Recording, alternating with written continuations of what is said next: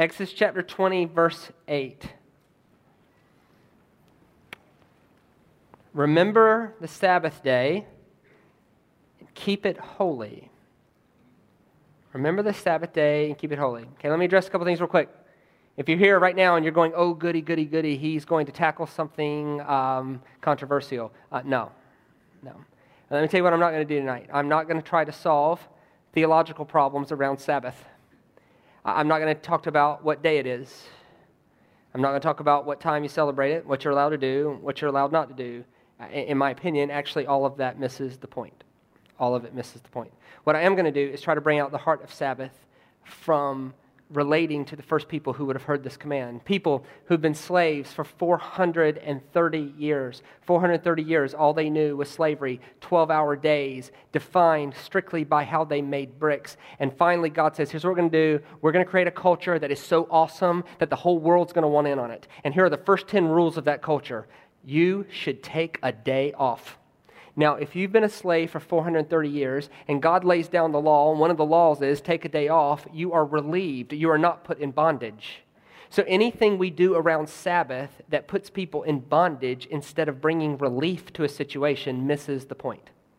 Okay? Anything you do around Sabbath, any box, we just talked about boxes, any box you put around Sabbath that, that, that does not bring relief it brings bondage is actually that the last thing a group of slave needs is another piece of bondage. It's the last thing they need. And, and, you know what? You're no different than them. Something has had your life. And so, what I want to do in the next few minutes is I want to put a spin on the Sabbath that might set us free if we catch the spirit of it. And to do that, I need to take you on a journey in Scripture. Turn back to Exodus chapter 5. Same group of people. Exodus chapter 5, verse 15.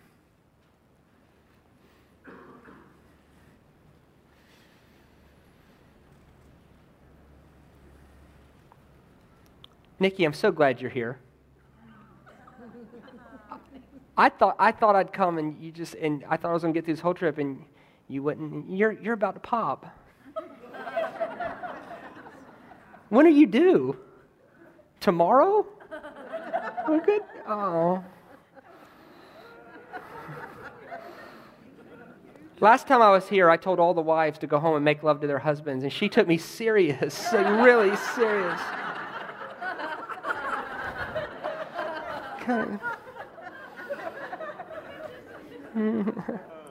Exodus chapter 5, verse 15. You got to turn there faster. I'm going to have to make up more jokes. Exodus chapter 5, verse 15.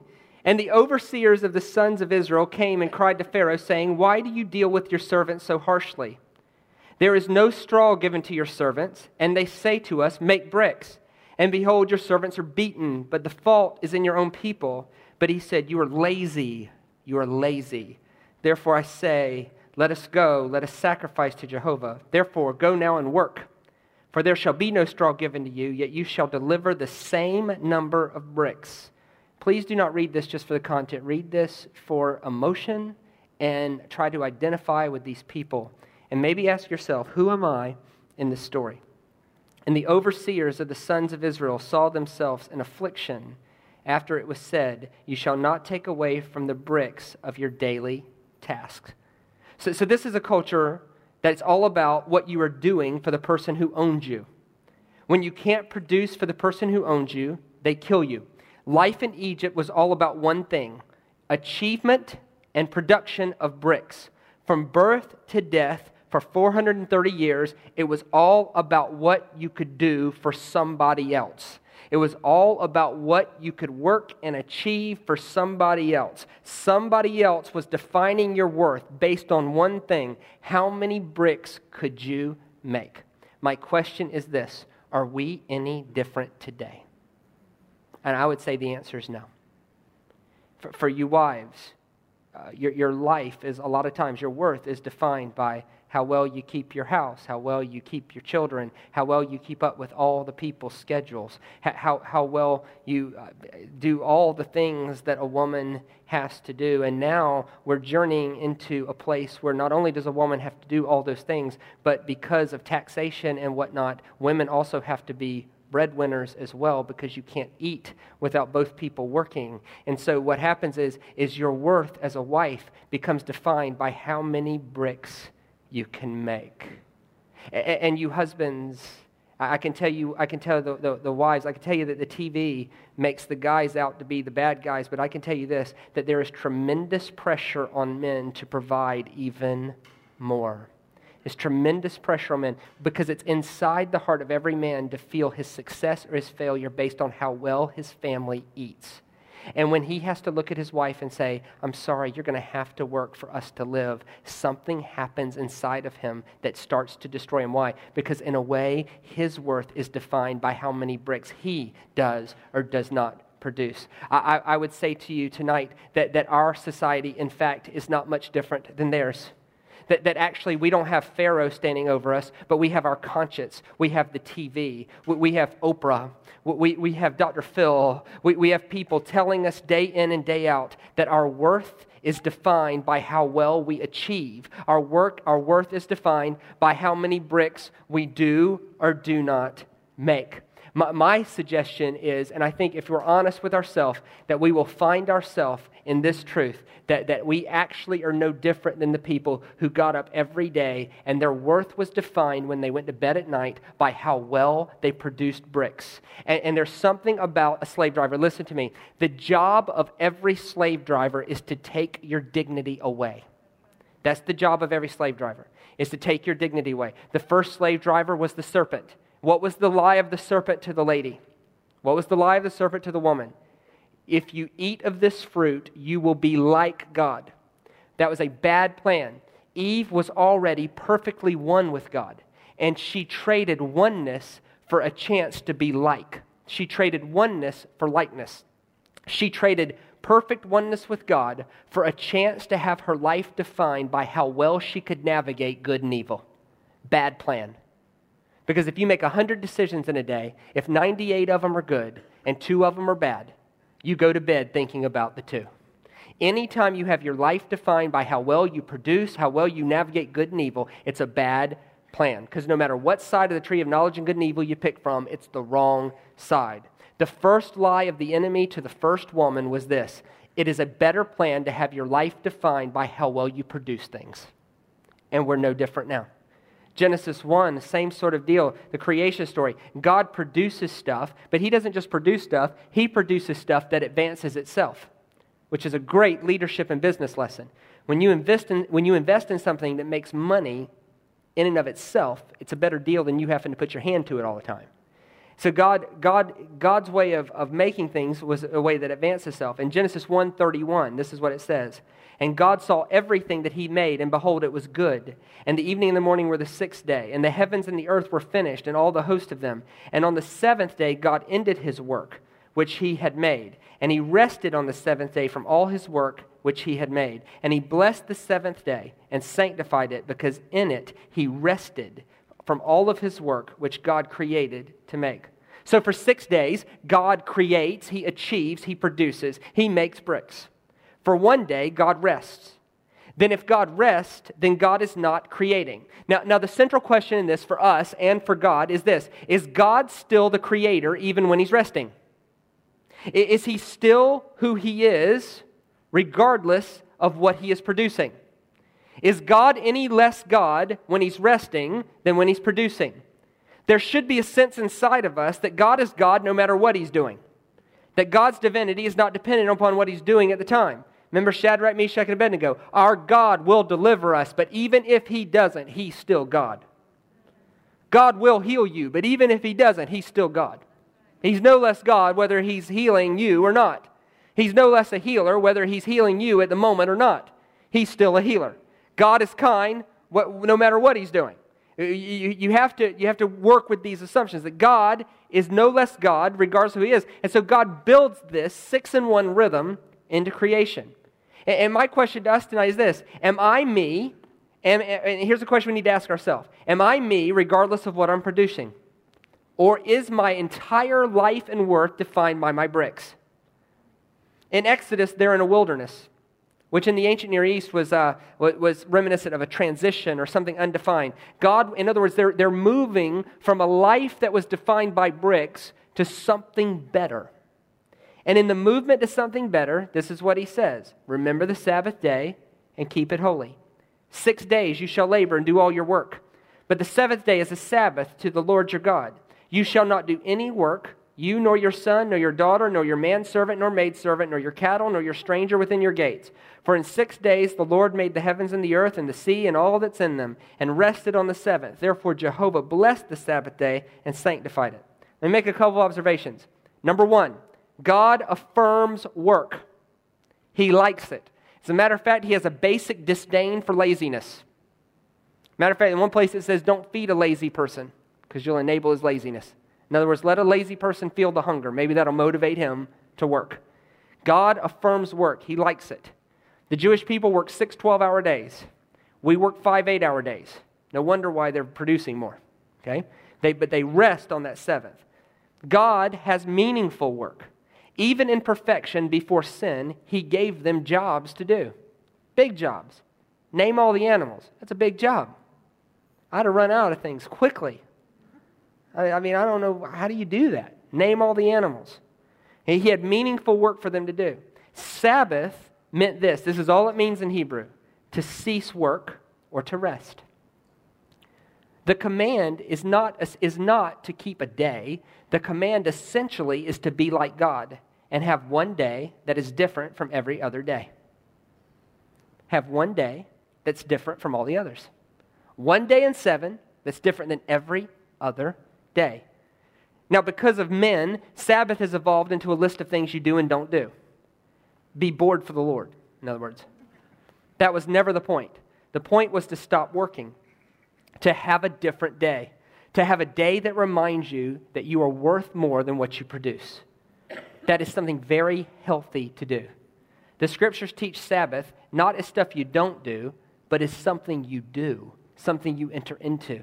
That, that, that for six days you're laboring, and in that seventh day, it's not stuff you don't do, it's something you enter into. You enter into rest.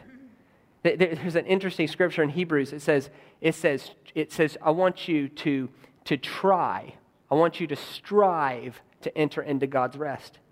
Sort of an oxymoron. I want you to strive to do that. See, see, in order to understand this fully, we have to understand time and space. Time and space. We use time to create space. Space is just stuff, stuff that exists in space. We use time to create space. Let me give you an example. We work 40 hours a week to create an income. So we use 40 hours of time to create a paycheck, space, stuff. We go to class to produce an education. We spend time fellowshipping to produce relationship. We use time to create space. We measure a day by the rising and setting of the sun. So we measure a day by when the sun rises and sets. We measure a month by the moon. Our months are set up by lunar cycles. We measure a year by the rotation of the earth around the sun. So therefore, we use time to create space, and we measure spa- we use space to measure time. So we measure time by the planets. So we use time to create space, and we use space to measure time. Sabbath is a day that is not bound by time or space, thus making it a day different than every other day. Sabbath is a day where we are free from the bounds of time and space. Let me just give you a couple definitions of Sabbath. It's a day of the week to remind myself that I am not a machine. You need that. You need that. You want to be whole, you need that. Number two, it's a day I need to know that I matter to God not because of what I do, I matter to God just because God loves me. When our worth becomes about bricks, we become machines. See, Sabbath gives wives, husbands, workers, employees the energy they need to make another week. The ancient rabbis said this about Sabbath it gives us the energy to survive the voices that consume my world. That as you go through a week, there's voices. They might sound like this Mommy, look, mommy, look, mommy, look, mommy, look, mommy, look. Honey, come here, honey, come here. The dishes need to be done, the dishes need to be done. Go to bed, Johnny. Do your homework, Johnny. There's all of these voices that consume your world. Sabbath is a day where you take a break from all of them. Because all of those voices create cracks in your soul. That's why, if you're a mom here tonight and you have more than four children, your eye twitches. Something happens. There's too many voices in your world. It just does something to your eye. It, it, it, it does something to you. If, if you're under a lot of stress at work, there's something happens. All the voices in your. Can I just ask us this question? Where have we missed God because of all the clutter and the noise in our world? Where is God? There's one scripture that says, God was with me all the time. I just didn't know it. Where have we missed God being in the midst because of all the clutter in our world? Tonight, tonight you've come to a conference.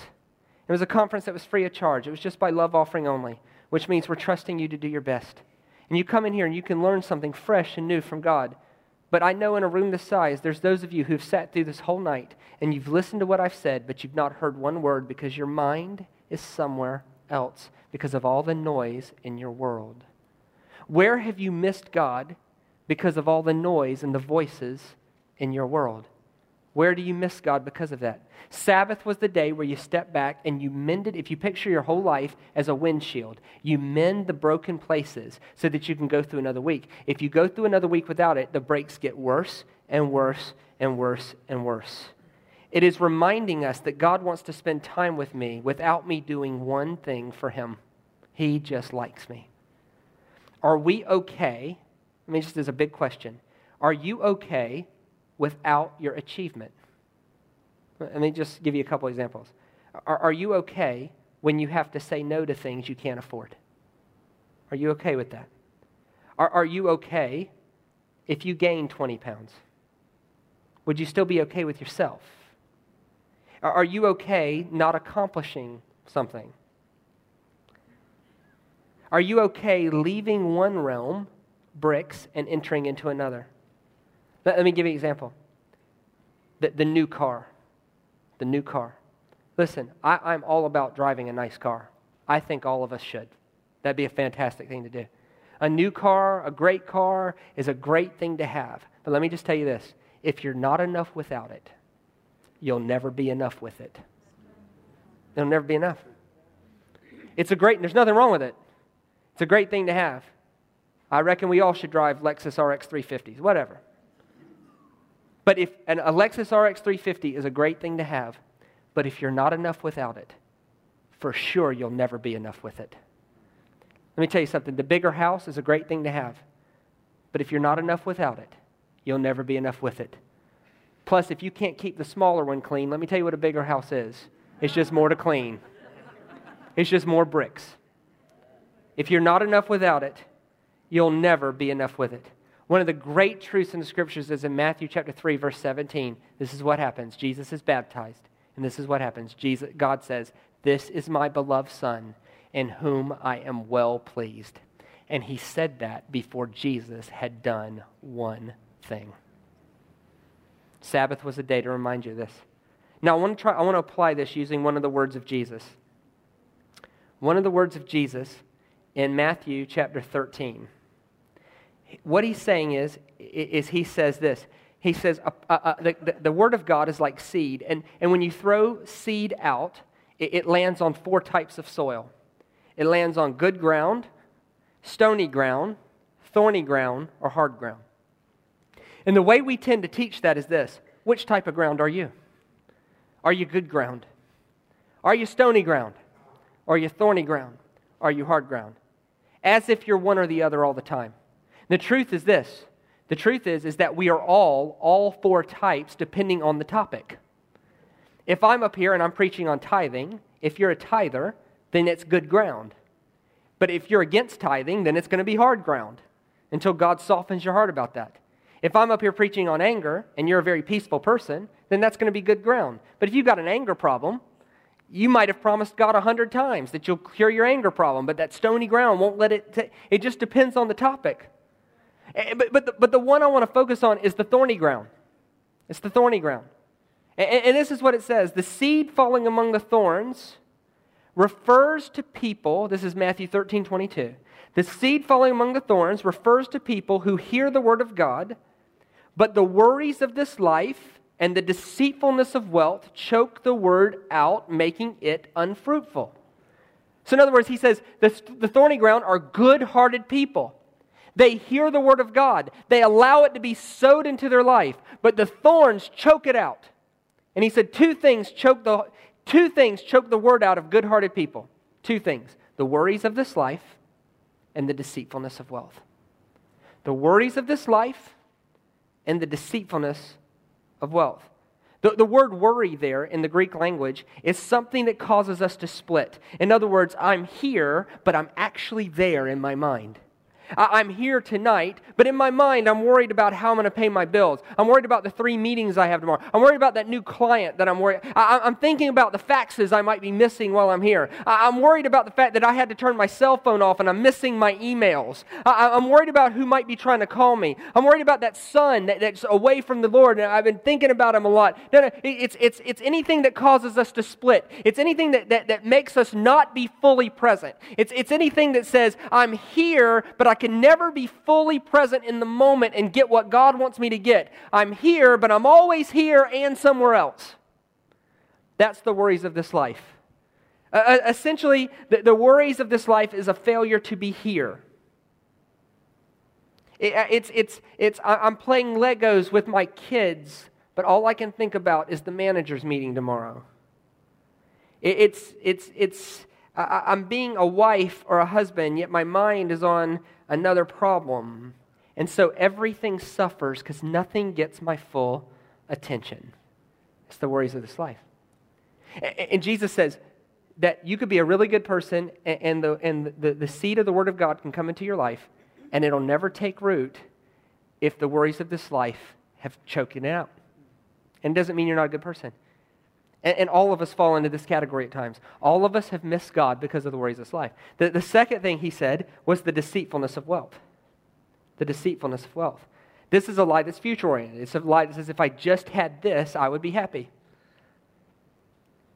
When I first started in ministry, I made $22,500 a year. In America, that is nothing.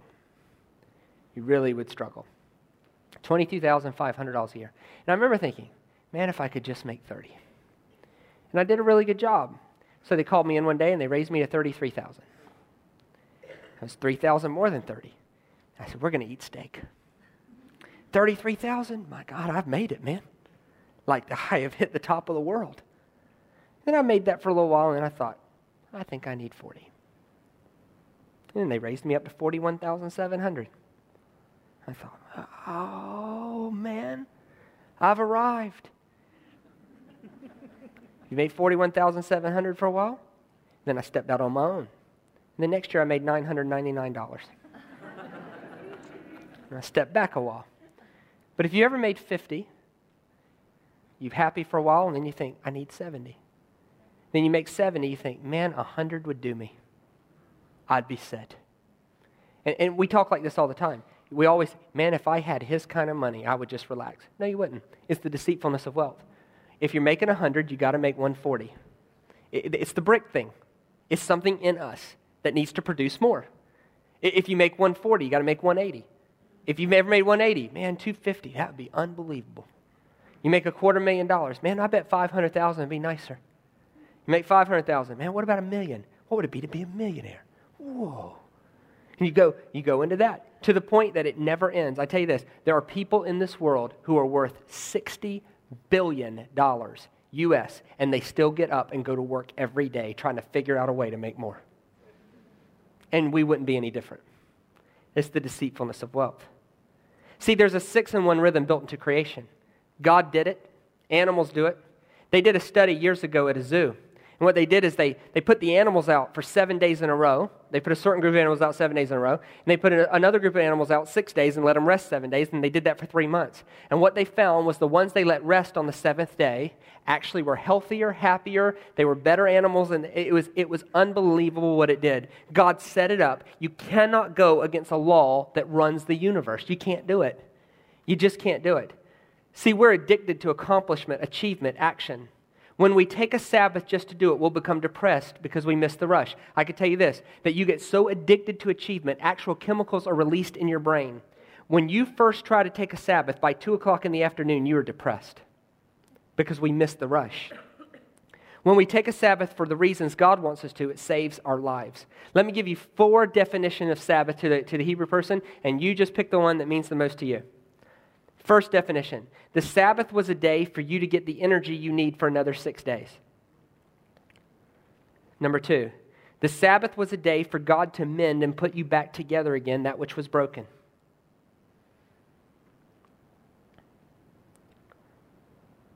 Number three, the Sabbath was a day for complete honesty with God. This is my favorite definition. This was the most common definition. The Sabbath was a day that was unlike any other day. It was one day in seven that didn't look like the other six, therefore, hitting a reset button in your brain to let you start over. It was brilliant. Which leads me to this application Do you have one day in seven that is unlike any other day? And if you don't, why not? And why not start now? To, to put rules about what it is, what it, do you realize that if it's a day that's unlike any other day, that it's going to be different for everybody? If you're a mother with six children, your day will be a day without laundry. and, and guess what? The, the laundry will be there the next day. It'll be okay. It will. It'll be all right. It, let, me just, let, me just give you, let me just give you some questions. What day of the week do you not check your email? Do you have one day in seven that you don't check your email? And if not, why? Do you really believe you're so important that if you didn't check your email for a day, that the world would quit turning? Do you realize that to think we're so important that we have to stay in constant connection, to think we are that important to this world, puts so much pressure on us that we'll die?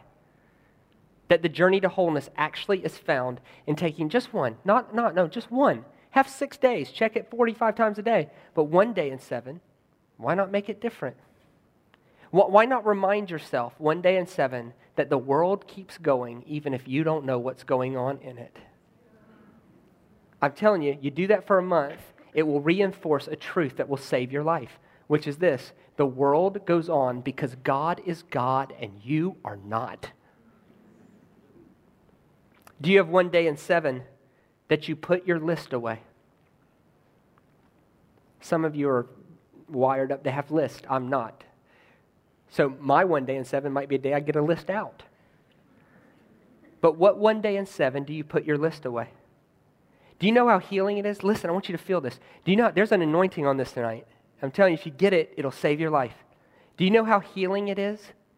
Try it. Try it. Just pick one day this week. I don't care what day it is. Just pick one day this week. Preferably not a day you have to work for a guy who's writing you a paycheck, okay? But take one day this week where you take your list and you pretend like it's done even if it's not. And here's what's going to happen you're going to wake up the next day, and the world's still going to be turning, and the list is still going to be there, and you'll remind yourself it will be okay. There's something very healing about that. Something very healing about that. What day of the week can I not get in touch with you by cell phone?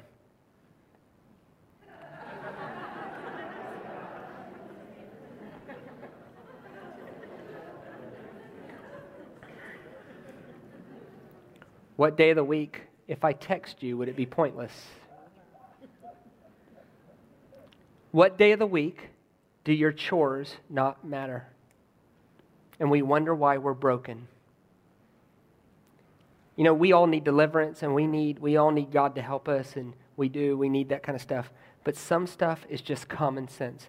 What a lot of the pressure we put on ourselves is put on ourselves by ourselves. God designed us to have one day in seven that was different than any other day. Can I just help you? Let me help you, wives, for a second. Let me, please. Let me help you, wives. If your house is a little bit dirty, or no, if your house is a lot dirty, to have one day where that doesn't matter will save your life. It will be there tomorrow. It will. It'll save your life, and it might save your marriage. It will. It will. To, to have one day in seven where your whole list of things to do, you pretend like it's done, even if it's not. I'm telling you, it'll save your life. It'll save your life. Sabbath is a day where you live like your work is done, even if it isn't, and that is healing. Sabbath is a day where you are freed from your slave driver of things to do. Sabbath is a day where you remember that He is God and the world will go on even if your list doesn't get done. To live differently is counterproductive. I could tell you there's a six and one rhythm in creation. So, in other words, if your rhythm isn't changing every six days, every seven days, if there's not one day in seven that resets you to another rhythm, your life is boring. You get stuck on one rhythm. You're boring and counterproductive. Listen, if you get thrown into a tizzy because of one interruption to your schedule, you will miss God's best for you. One of the greatest miracles God ever performed was the lady with the issue of blood, but he was on his way to Jairus' daughter's house. His great, one of his greatest miracles of all time was actually an interruption to his schedule. Can you imagine if Jesus would have said, Lady, I'm on my way somewhere. Get away from me. I got a schedule to keep. No, we got to step back and remind ourselves God is God, and we are not. We are not. Interruptions oftentimes are God's way of reacclimating us to a new rhythm. And we need that. We need that. Let me just give you some application questions. If you're, if you're here tonight, I want to close this out with a good application so you can take something with you that would change your life. If, you're, if you got a piece of paper and you're taking notes, I want you to take a second and do some self assessment. And then I'm going to pray. We're going to pray for some people, but I've decided uh, to, to, to really give you a moment with God in this way. I want you to take a piece of paper and I want you to take just one minute and I want you to, to answer this question Who are the most important people in your life? It should only be a couple, unless you have five children. If you have five children, please write all of their names down. I'd hate to see them in counseling later. Mommy wrote his name and not mine. Who are the most important people in your life? And without thinking too hard, I just want to take 30 seconds and write their names down.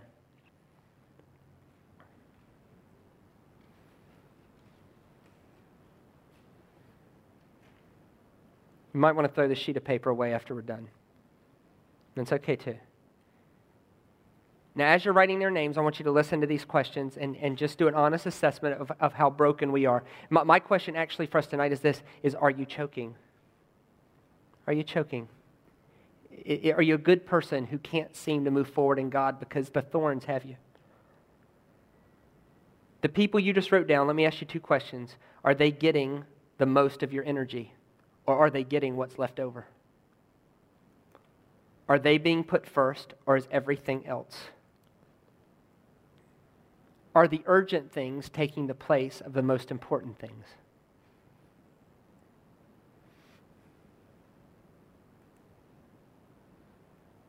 Let me ask you a second question. In one sentence, write down what are you called to be doing? What are two things that you're doing in this world that no one else can take your place and do? What are the two or three things in this world that you're doing that no one else can take your place and do? If you're a wife to a man, no one else should be taking that place. If you're a husband to a woman, no one else should be taking that place. If you're a mother to a child, no one else should be taking that place.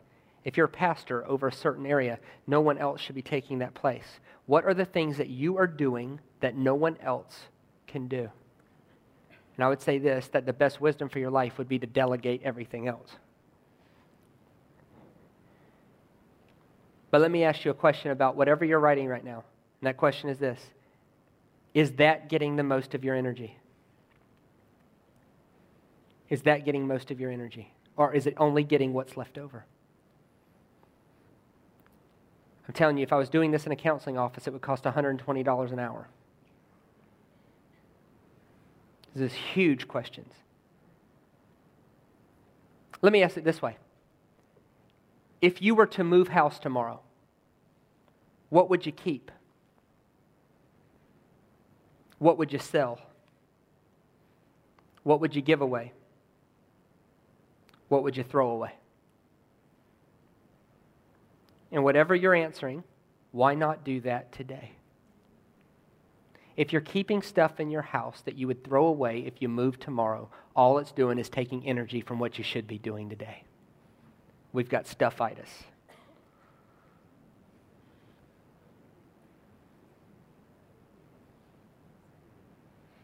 And I would say this to you if I took a look at your diary and it didn't coincide with the people who are the most important and the calling from God, then you're choking. You're choking. What is the cure for both of these things? The cure for both of these things is Sabbath. The Sabbath is a day where we separate ourselves from the worries of this life. There's something that is healing about taking a day back from all of our lists, from all of our things to do, to have one day in seven that's different than every other day that gives us a reset button. There's something about that that cures us from the worries of this life and the deceitfulness of wealth.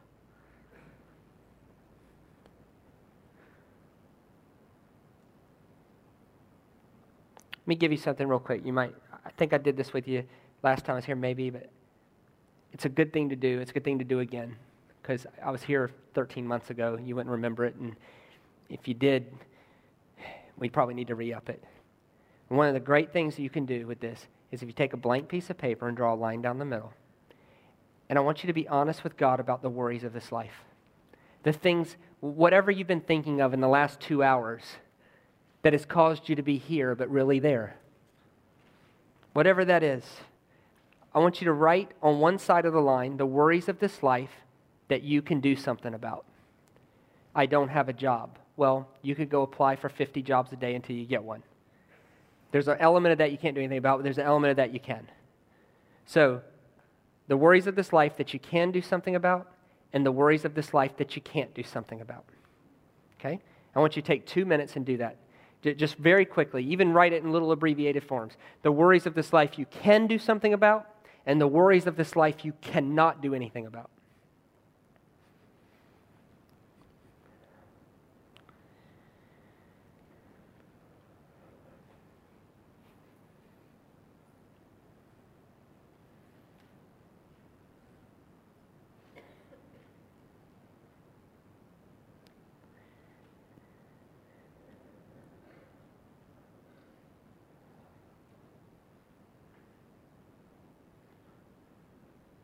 This is only between you and God. This will be very therapeutic. Very therapeutic. Let, let me help some of you. Whatever you're writing, God already knows. Whatever you're writing, He's not going to think any less of you or any more of you. He already knows, and He likes you anyway.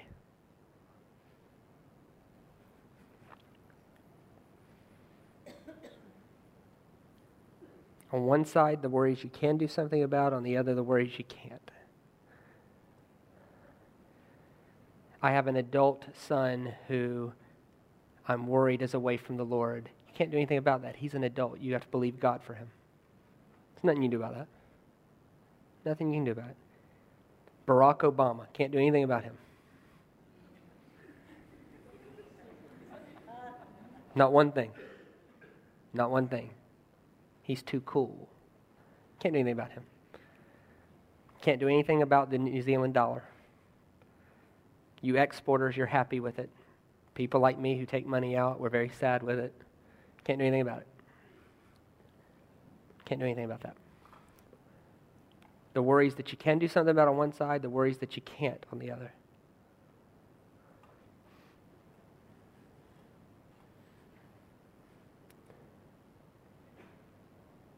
Okay, now I want you to look this way. And if you haven't finished your list, just finish it in a second. I want you to look at the one you can do something about. Look at the one you can. I want you to listen to me very carefully. I'm going to go Joyce Meyer on you. Shut up, quit complaining, get off your behind, and do something about it. Don't let me come back a year from now and you still be in the same place with the same worries about stuff you could do something about. If you say, I don't know what to do, go see someone who does know what to do. Go see a life coach. Go see a counselor. Go see a doctor. Go see someone who can give you some insight on what to do about that problem. If you can do something about it, get off your behind, quit complaining, and do something about it. If you don't like Joyce, well, I guess you can like Joel. You're a champion. God loves you. You don't let that devil get in your head and get you all negative. You tell him to go on back to hell where he came from. Me and Victoria, we was talking the other day about what daddy you say about y'all. And y'all just ain't beautiful people. Y'all are champions. So the next time that devil gets in your head and goes round and round and round and round, you don't pay him no attention. You just reach back into yourself and you reach into that person that is a champion and you reach forward and you be positive and be the champion in God God called you to be.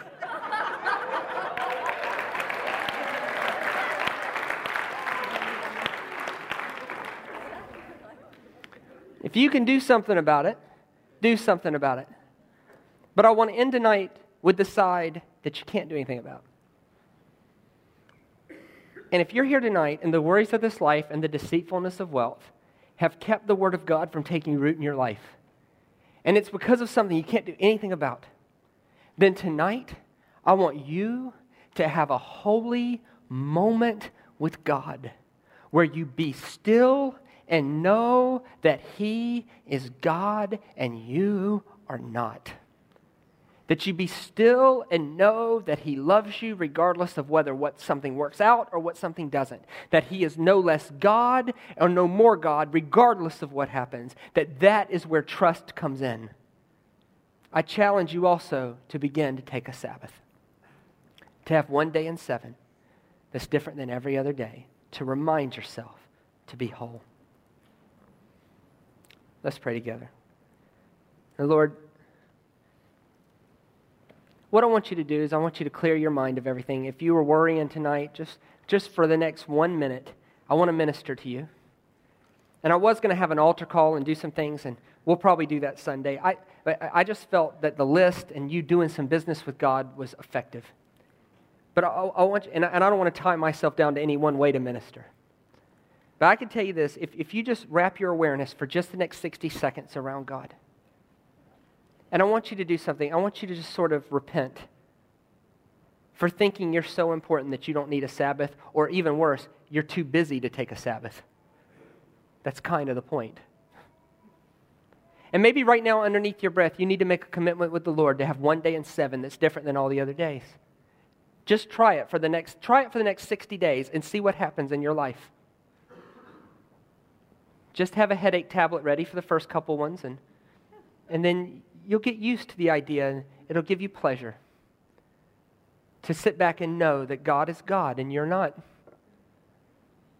And I want to ask you this question. If this room right now, if it filled up with water and it totally enveloped you and you could still breathe, and that water was the love of God, what would you feel like now? To be totally enveloped with a God who is committed to increase you, what would you feel like? What would it be like? Lord, I ask you now to just flood the souls of every person here. Fill up all their cracks. Fill up all their broken, hurting spots. Lord, we confess to you right now that we're broken, hurting people with a lot of pain and a lot of cracks. Lord, I ask that right now that you would fill our broken, hurting cracks. Fill those spots in our soul that are filled with pain and worry and distress and pressure. Fill them up with you, Lord. Just now, would you just let your presence flow through this place? Like you can feel it now. I can sense it. I can sense your presence just going right through this place just now. Now now. Would you just take a deep breath in, breathing in God? And then deep breath out, knowing that God is in your breath.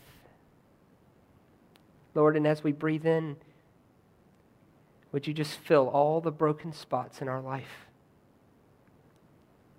Forgive us for, forgive us for the thoughts, Lord, that we think we're God. We're not. Heal our brokenness, God. May we be keepers of the Sabbath. In Jesus' name, amen.